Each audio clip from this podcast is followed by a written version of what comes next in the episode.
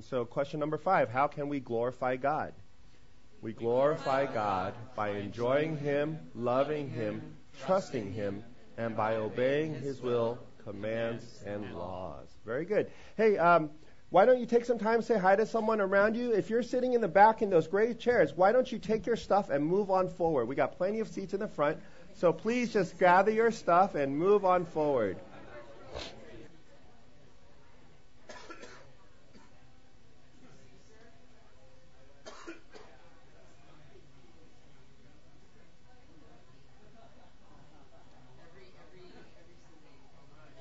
So if you're sitting in the back in those gray chairs, come on up. Move on forward. That includes Mac and Eugenia, Min, Tiffany, plenty of chairs in the front. Evelyn, yeah. Oh, very good. I love it when people hear the word and respond to the word. The heart is not hardened. Very good. A couple announcements. Um, for those of you, uh, you can follow along in your bulletins. There's a couple announcements. Uh, February 24th, very important date. We actually are starting something this year, uh, this month. As a congregation, I know many of us, we, we make lunch plans after church. We, we leave or perhaps we eat on our own. But as an English congregation, we would really love just to get people together from this congregation to share a meal, to talk over this meal. It's not simply uh, for our particular fellowships to eat together, but it's for our entire congregation to eat together and to spend some time together. So, on February 24th, we will be uh, having our first of these family reunion lunch. And uh, we will be catering food. There will be a cost, but it'll be uh, partially covered by the church. Uh, and what we need from each of you is we need to get a good head count of how many people uh, will be coming so we could have enough food. So if you go to that site, hoc5.us slash lunch, uh, if you could put down, if you're coming, your family, how many people are there will be coming, that would be really helpful. And if you could just mark it down on your calendar, February 24th. Uh, for almost every uh, month, we'll be having these lunches the fourth Sunday of the month, except for Easter. I think Easter we're going to move it up a week. Uh, also, there's a VGM uh, informational meeting if you're interested in the summer mission trip. Uh, one thing that's not on here is there also a VBS informational meeting. If you'd like to help out with VBS, uh, there will be a meeting in room B9 at 12:30 today. And finally, um, our accounting office has asked me specifically to share this with you. If you have made any donations in the year 2018, please come and get your contribution receipt uh, before. I think there's only two more Sundays left please get your contribution receipts. They will mail it to you. It will take some time and a little bit of a cost, but if you could get it between the services or after service, that would be greatly appreciated. All right? So, will you pray with me? And if you need a Bible, we're going to kind of just dive right in uh, after we pray. Raise your hand. One of these wonderful Boy Scout ushers will come and bring a Bible over to you, okay? So, raise your hand if you need a Bible. Heavenly Father, we are so grateful, Lord that you have set us free. Uh, as a child of God, we know that we are yours and we are seated in the heavenly places, that we have received every spiritual blessing. Uh, nothing has been withheld from us. We've been blessed with adoption. We've been blessed with forgiveness. We've been blessed with redemption. So, Father, as we look at your word today, would you cause our hearts to be soft towards your word? Would you change us so that uh, perhaps for some of us, uh, we would just adopt an attitude of worship and praise, perpetual worship and praise? Would you speak to us through your word? We pray these things in your Son's name. Amen. So we're continuing on in our series in the book of uh, Ephesians. And as we are going through the book of Ephesians, we actually just finished chapter 1. Chapter 1, if you've been here the last several weeks, chapter 1 has been Paul just, he starts this letter off and just says, God is so great, isn't he? He's blessed us with all these spiritual blessings. He's blessed us with every single thing that we can possibly imagine. He, he's, he's predestined you. He's forgiven you. He's, he's redeemed you. He's brought you into His family. And there is not a single thing that God has withheld from you and from me. If you are a follower of Jesus Christ, there is nothing that God has withheld. And in Paul's mind, being a son and being a daughter of God is the most wonderful, praiseworthy thing uh, a person can experience. And in fact, his whole entire first chapter is this one long praise sentence. It's this one sentence of just praising God, of how wonderful God is, of how uh, we should all be worshiping and thanking Him and, and praising Him for all that He has blessed us with. So that, that's a little background. That's the context of Ephesians chapter 1. But let's be honest here. Because as a Christian, there are times when I don't really feel that blessed. Right? As a Christian, there are times where I, I read what Paul's writing, and there's a little bit of disconnect. I mean, Paul's just on his knees praising God, and sometimes I, I don't really feel that. I've been a Christian for 30 plus years. I, have I've gone to youth group. I've gone to Sunday school. I, have I've been to fellowship. I've led more Bible studies than I could probably remember. It's not to brag, it's just to say if anybody should understand this amazing thing that Paul is talking about, I should understand. But sometimes the Christian life feels more like a duty, a chore, than an expression of joy. And there are times, to be honest, there are many times where I don't feel so blessed. I don't, I don't feel that wonderful. And maybe it's because I take it for granted. And maybe you feel the same way with me. Maybe you take it for granted too. Maybe there are times where you think, oh, I'm a child of God. Eh, that's nice. Oh, you know, I, am placed in the heavenly realms. Eh, I don't really quite understand what that means, but hey, you know, that's a good thing. That's not a bad thing. Hey, you know, I've been forgiven. Oh, okay, abstractly, theoretically, I understand.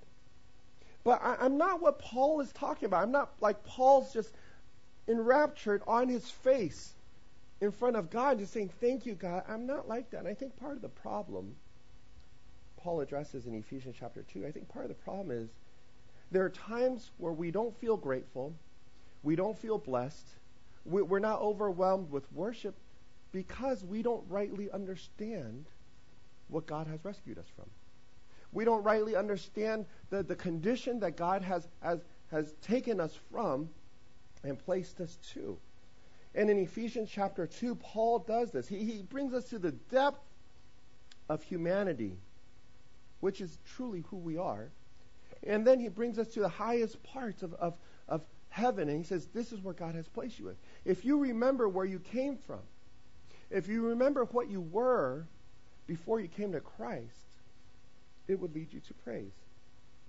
So in Ephesians chapter 2, Paul begins with a phrase so direct, so blunt. It's a punch to the face. It's just right, right there. And you were dead. This is Ephesians chapter 2. And you were dead in the trespasses and sins in which you once walked, following the course of this world, following the prince of the power of the air the spirit that is now at work in the sons of disobedience, among whom we all once lived, in the passions of our flesh, carrying out the desires of the body and the mind. And we were by nature children of wrath, like the rest of mankind. Paul begins by reminding each one of us, each one of us that is now placed in the heavenly realms, with all the spiritual blessings that God has given to us, he says, hey, guys, before you, you start taking all this for granted, before you forget just how tremendous this is, let, let me remind you where you were. He says, spiritually, you were dead. Spiritually, you had no desire, no inkling of, of, of a desire to, to want to know God. Your heart did not desire God. Your, your, your mind did not desire God. There was no part of you that desires God. There's no life in you, there's no breath in you. There's no hope of you rescuing yourself. There's no medicine, there's no surgery. You're dead. Now, what Paul is talking about is he's talking about this spiritual death. Now, spiritual death, oops, spiritual death is this relationship to God.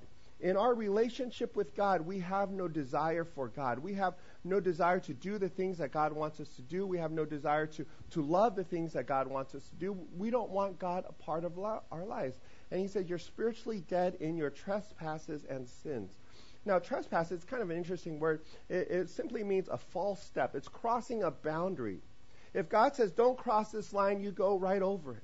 Right? If God says, Don't go off this cliff, you just decide to jump right off. Trespass is a false step. It's a deviation from the right path. And sin, it, it traditionally, historically, has been defined as missing the mark. And so, in these two words, Paul is encapsulating both the passive as well as the active act of disobeying God. We choose to break God's laws, and we also fail to live up to God's desires. We choose to break God's laws, and we also fail to live up to what God's standards are. And because each one of us has transgressed and sinned against God, we are spiritually dead. Spiritual death just means we have no desire to know, love, or respond to God. We have no desire to, to, to say, God, what is it that you want me to do? We have no desire to say, God, what do you want to do with my life? There, there's nothing in us. And it doesn't matter if you grew up in the church, it doesn't matter if your parents are saved, it doesn't matter, you know, what spiritual lineage you may have. Each one of us, we are born spiritually dead. There's no desire, there's no intrinsic desire to know and love God. In fact, Jesus tells us also in the Gospel of John, he says, It's the Spirit who gives life. If it was just up to the flesh, it would be no help at all. The words that I have spoken to you are spirit and life without God, just based on our own flesh, there is no desire for God. And there's the result of the spiritual de- death, the symptoms. This is what spiritual death looks like. And oftentimes in Ephesians chapter 2, this is called the, the great triad against the human soul. we follow the course of this world. We follow the prince the power of the air, and that's Satan there. And we live in the passions of our flesh. And Paul here is saying every single one of us, at some point, we chose to follow the course of the world. We chose to follow what, what Satan himself is causing us to do. And we choose to do the very things that, that we want to do, all apart from God. And the, the triad of uh, attack against the human soul is oftentimes called the, the world, the flesh, and the devil. And so, what the world means is, it's a concept that the world system is opposed to God. What the world tries to tell us that is contrary to God's desire. And that could range from anything from saying, you know, the most important thing in life is to succeed, to make a lot of money, to get good grades, to have a lot of sex, to just enjoy myself. That could go from anything from saying, hey, you know, uh, sexual morality should be up to me, or, or, or uh, we don't really care about unborn babies. Whatever the world tells us, apart from Christ, we're spiritually dead. We go along with the things of the world.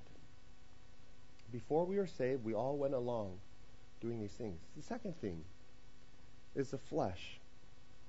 Now, when Scripture says Uh, when Scripture says that we are spiritually dead, we have no desire for God, Scripture is not saying that we have no desires whatsoever.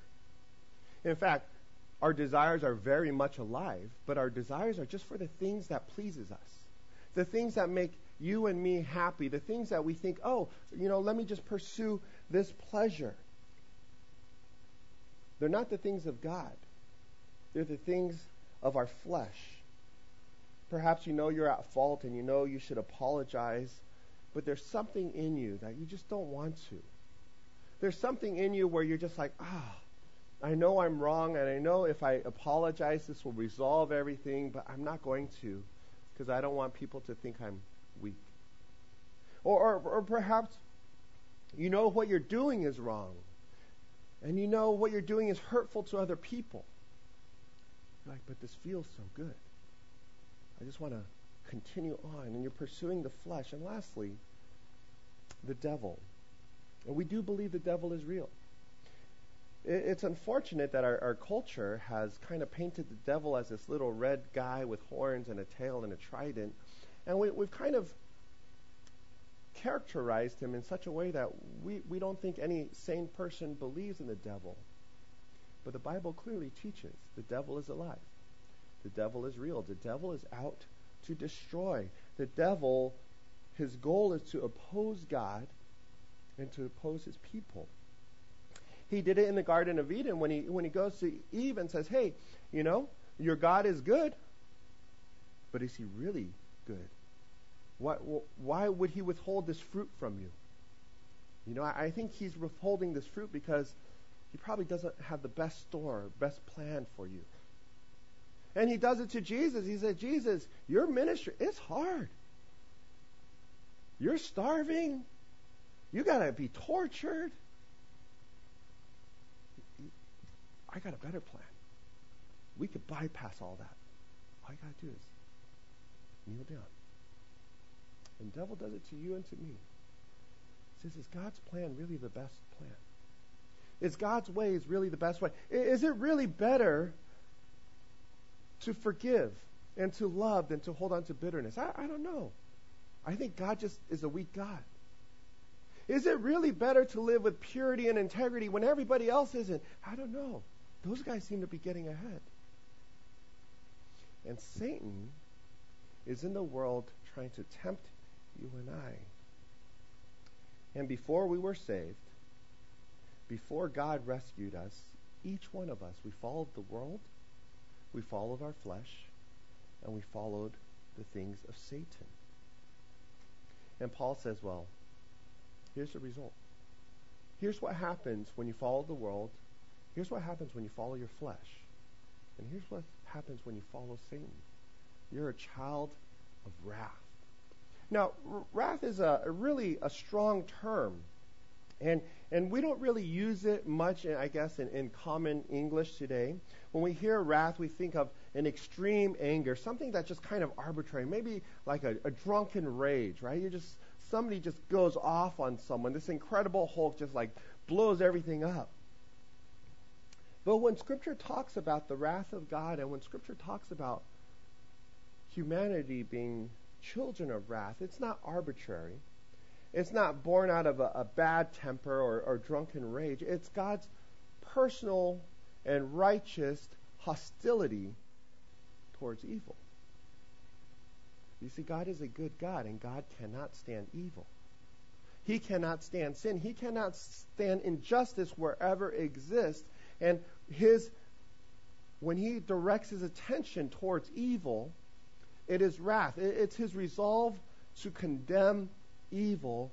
And because we are all sinners, because we all follow the world, the flesh, and the devil, God turns his wrath on me and you. Now, some of us, we're, we're thinking as we're going through Ephesians chapter 2, we're like, man, Paul, like, yeah, I know some people you're talking about. You know, I, I can name a few who are spiritually dead, but I'm not that bad, right? Like, let's just be relative here. I, I'm I'm okay. You know, I, if there's a scale, you know, there's the really bad guys. I, I'm maybe on the middle, maybe a little bit more. And Paul says, okay. You you want to you want to scale it then? He says, okay, on the scale of dead, you're less dead, but you're still dead, right? And the point here is a lot of times we don't really take a hold of the, the beauty and the wonder of our salvation because we don't really think we're dead.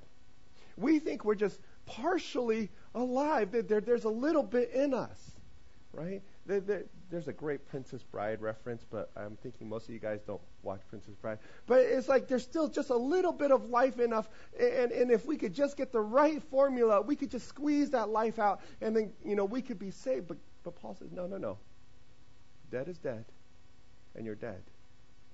Right? If you want to talk about relative, we could say, well, you're just more decomposed, but you're still dead. Now, some of us we might we might think, well, but but you know, it, I'm not I'm not really that bad. No, it's, you're, you're you're not, but you're dead. But, but, but, Paul, what about my non Christian friends? Because it seems a little presumptuous, Paul, that you're saying all of these people that I, that I know that are not believers, you're saying they're spiritually dead. And, and it seems a little presumptuous of, of Christians in general to, to claim that, that all these people, and I know many of these non Christian friends, they, they, they are much better people than some of these guys here in church. Paul, how can you say that they're spiritually dead? They, they do more good deeds, they, they, they're kind with their words, they love their kids. And Paul would answer, Paul would respond, say, yes, it does seem exclusive, and it, yes, it does seem presumptuous, but yes, they're spiritually dead. Because in the things that matter the most, not simply the words, not simply the deeds, not simply the actions, in the thing that matters the most, are they able to respond to the love of God? Are they able to live out because they experience God's nature? Are they able to do the things they're doing because of their relationship with God? Then yes, they are dead. They are unable to cry out, Abba, Father, help me live this way. And Paul here saying is, you and I, we were dead. We, we weren't sick. We weren't on death's door. We didn't just need a, a medicine or surgery. And it doesn't matter how good our lives look like on the outside, our hearts were unable to respond to God. That's what you were. And I, I, suppose Paul, for dramatic effect, would say, just let that sink in. That's you. That's me. Apart from God, completely dead, with no hope, recipients of the wrath of God. But that's not where Paul ends. Because this next verse encapsulates perhaps all of the gospel itself, and perhaps the most beautiful verse in this entire chapter. He's saying, That's how you used to be, but this is how you are now. But God, being rich in mercy, because of the great love with which He loved us, even when we were dead in our trespasses, made us alive together with Christ. By grace you have been saved. And what Paul here is saying, you used to be dead, but God made you alive. You had no hope. There was no rescuing yourself. You couldn't save yourself. There's no medicine for you, but God rescues you. The gospel is right here. The famous Welsh preacher Martin Lloyd Jones, he used to say these two words, but God, encapsulates the entire gospel. The most beautiful two words in all of Scripture. You once were dead, but God. God made you alive.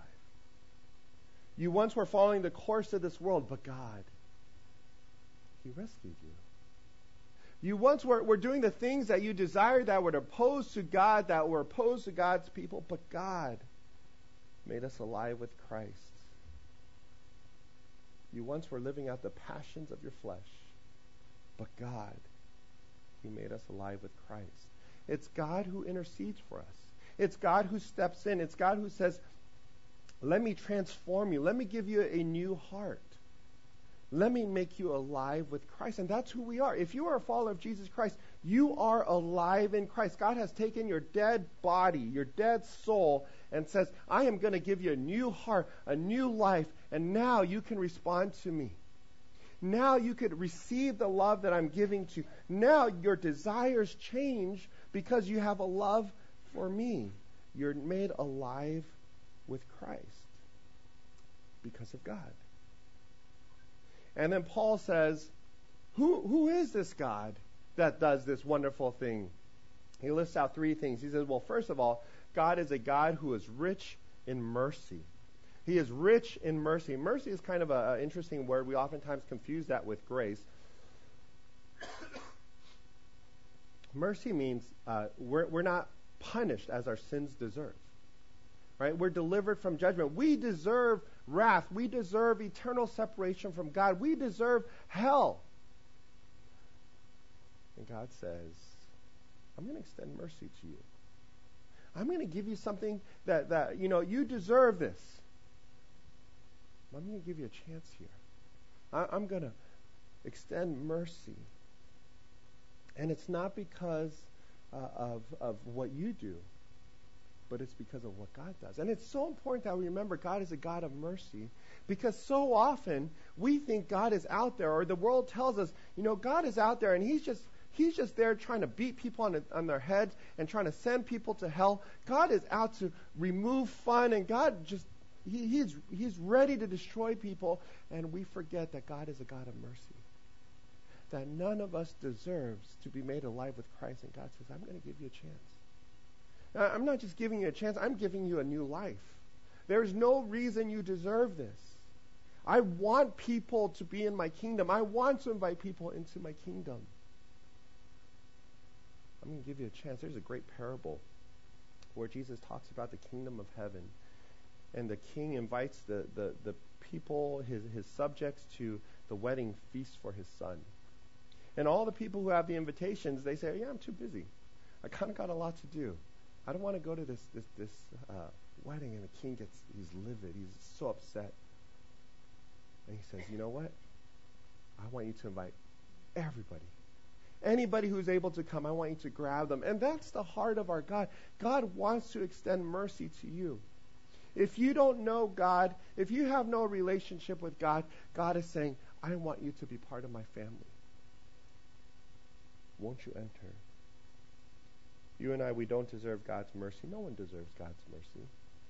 It's not something we can demand, but God is a God of mercy.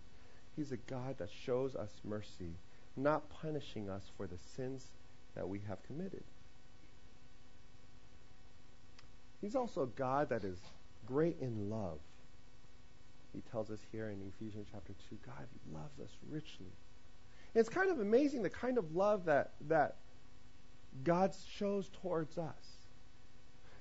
You know, Paul writes this to the church in Rome.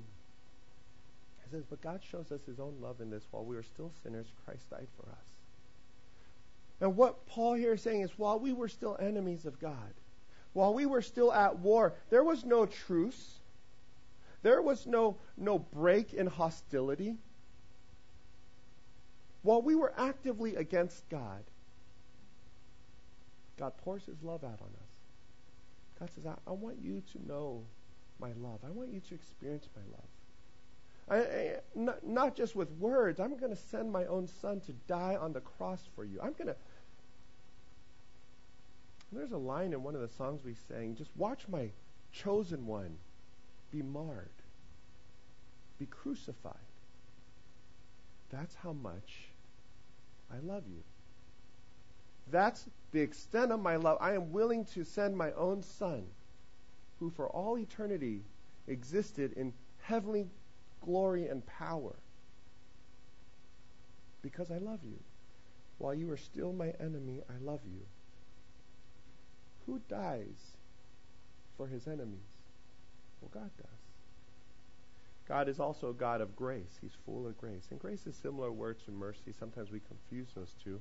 What grace means is it's an unmerited favor. It, it's God blessing us despite the fact that you don't deserve it. Like, there's no reason God gives you this gift. It's not your birthday. It's not Christmas. It's just God says, I'm going to I'm going to shower you with this gift of eternal life. I'm going to shower you with a relationship with me. You don't deserve it. If you deserved it, it wouldn't be grace. If you worked for it, it wouldn't be grace. And mercy is deliverance from judgment. Grace is God extending his kindness to the unworthy. And God takes this spiritually dead heart of mine. He says, It's not because you're good. It's not because you go to church. It's not because you memorize Bible verses. It's not because you do this or you do that. You're kind and you give to the Salvation Army guy. It's because of God. It's completely because of God. And God takes this dead heart of mine and He says, Come alive. And he, he takes this dead mind of mine and He says, Come alive with my Son, Jesus Christ. Come alive into this reality that you were meant to experience. Come alive to this eternal relationship that I have predestined for, for you. is come alive to the kingdom of God, to the purpose of God, to the plan of God, because only God can make us come alive. And God does that completely by grace, not because of anything you've done, not because of anything you will do, but simply because that is who God is. It is completely by grace. And God saves us by grace, by this unmerited favor. Now, there's some of us who say, well, that's not fair. Right? Because if God could save completely, you know, unmerited, then, then God could save Hitler and God could save Mother Teresa, and that, that, that totally does not seem fair, and that, that's absolutely true. That's what grace is. Because if, if God is demanded, right, if grace is demanded, then, then it's no longer grace. Grace is never fair.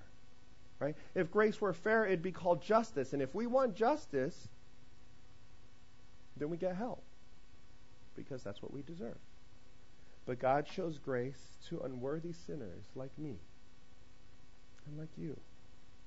And he rescues us, though we don't deserve it. And now that Paul has brought us from the highest heights and he, he looks back and he says, Look at where you came from. Look, look at the depth of depravity humanity was, and not just humanity in general, but you, because you used to walk in this way. I used to walk in this way. The question remains so, how does God save us? How can we receive this salvation? How can we be a part of the family of God? And Paul tells us it's by grace through faith. We're saved by grace through faith. For by grace you have been saved through faith, and this is not your own doing, it is the gift of God, not a result of works, so that no one may boast. You see, when we come to Christ, it's God who saves us. But the means by which we receive this gift is faith. Faith means acknowledging that God can and will save you. Right? Faith means not just saying, yes, I believe that God can save me. Right? It's actually believing that God will do it. There's a heart motivation. There's a heart change. It's not just saying, "Oh, I know God is true. I know the Son of God, is, you know, is Jesus Christ." There's something that goes from the mind to the heart. And faith means not just knowing with our minds, but believing in our hearts that God will save us. But faith also means living it out, putting it into practice, and saying, Yes, I believe that God can save us. I believe that God will save me. And I'm going to live it out. I'm going to live out the truth that God has saved me and how that changes my life. How does that change the way I speak to people? How does that change the way I live with people? How does that change the way I relate with people? If I've been forgiven this much, if God has rescued me from the, the pits of sin and He's forgiven me, how could I continue to hold on to unforgiveness for someone else. If God loves me this much, even while I was still his enemies, how can I continue to hold on to hatred towards someone else? If God has welcomed a sinner like me, how can I continue to reject those who are not like me? Faith means not just believing in your mind, doesn't mean just believing in our hearts. It means living out that truth that the gospel changes our lives. And that's the gospel of Jesus Christ. That God came down and he rescued you because there is nothing that you or I could do. And you know, really, that's the difference between Christianity and, and pretty much every other religion there is in the world. Every other religion says, how, what must I do so that I can be like God? How can I achieve God like characteristics? How good can I be so that I could be like God. And God says, you know what? You can't. Because you're dead. A dead person can't save themselves. And Christianity says, but I can, God says, and I will, and I have, by sending my son Jesus Christ down on the cross, so that his death, his blood, covers over all my sins. Now, some people are thinking, well, that sounds easy, right? So I could basically just become a Christian and continue to live however I want to live, right? Hey, you know, because once I, I believe and I accept, and why can't I just do whatever I want to do? It, it seems a pretty good deal. And Paul addresses this. He says, you know, we are his workmanship. And that word for workmanship, actually is the Greek word poema. We're, we're like his poem. We're his art piece. We're his masterpiece, created in Christ Jesus. Now, notice why he creates us.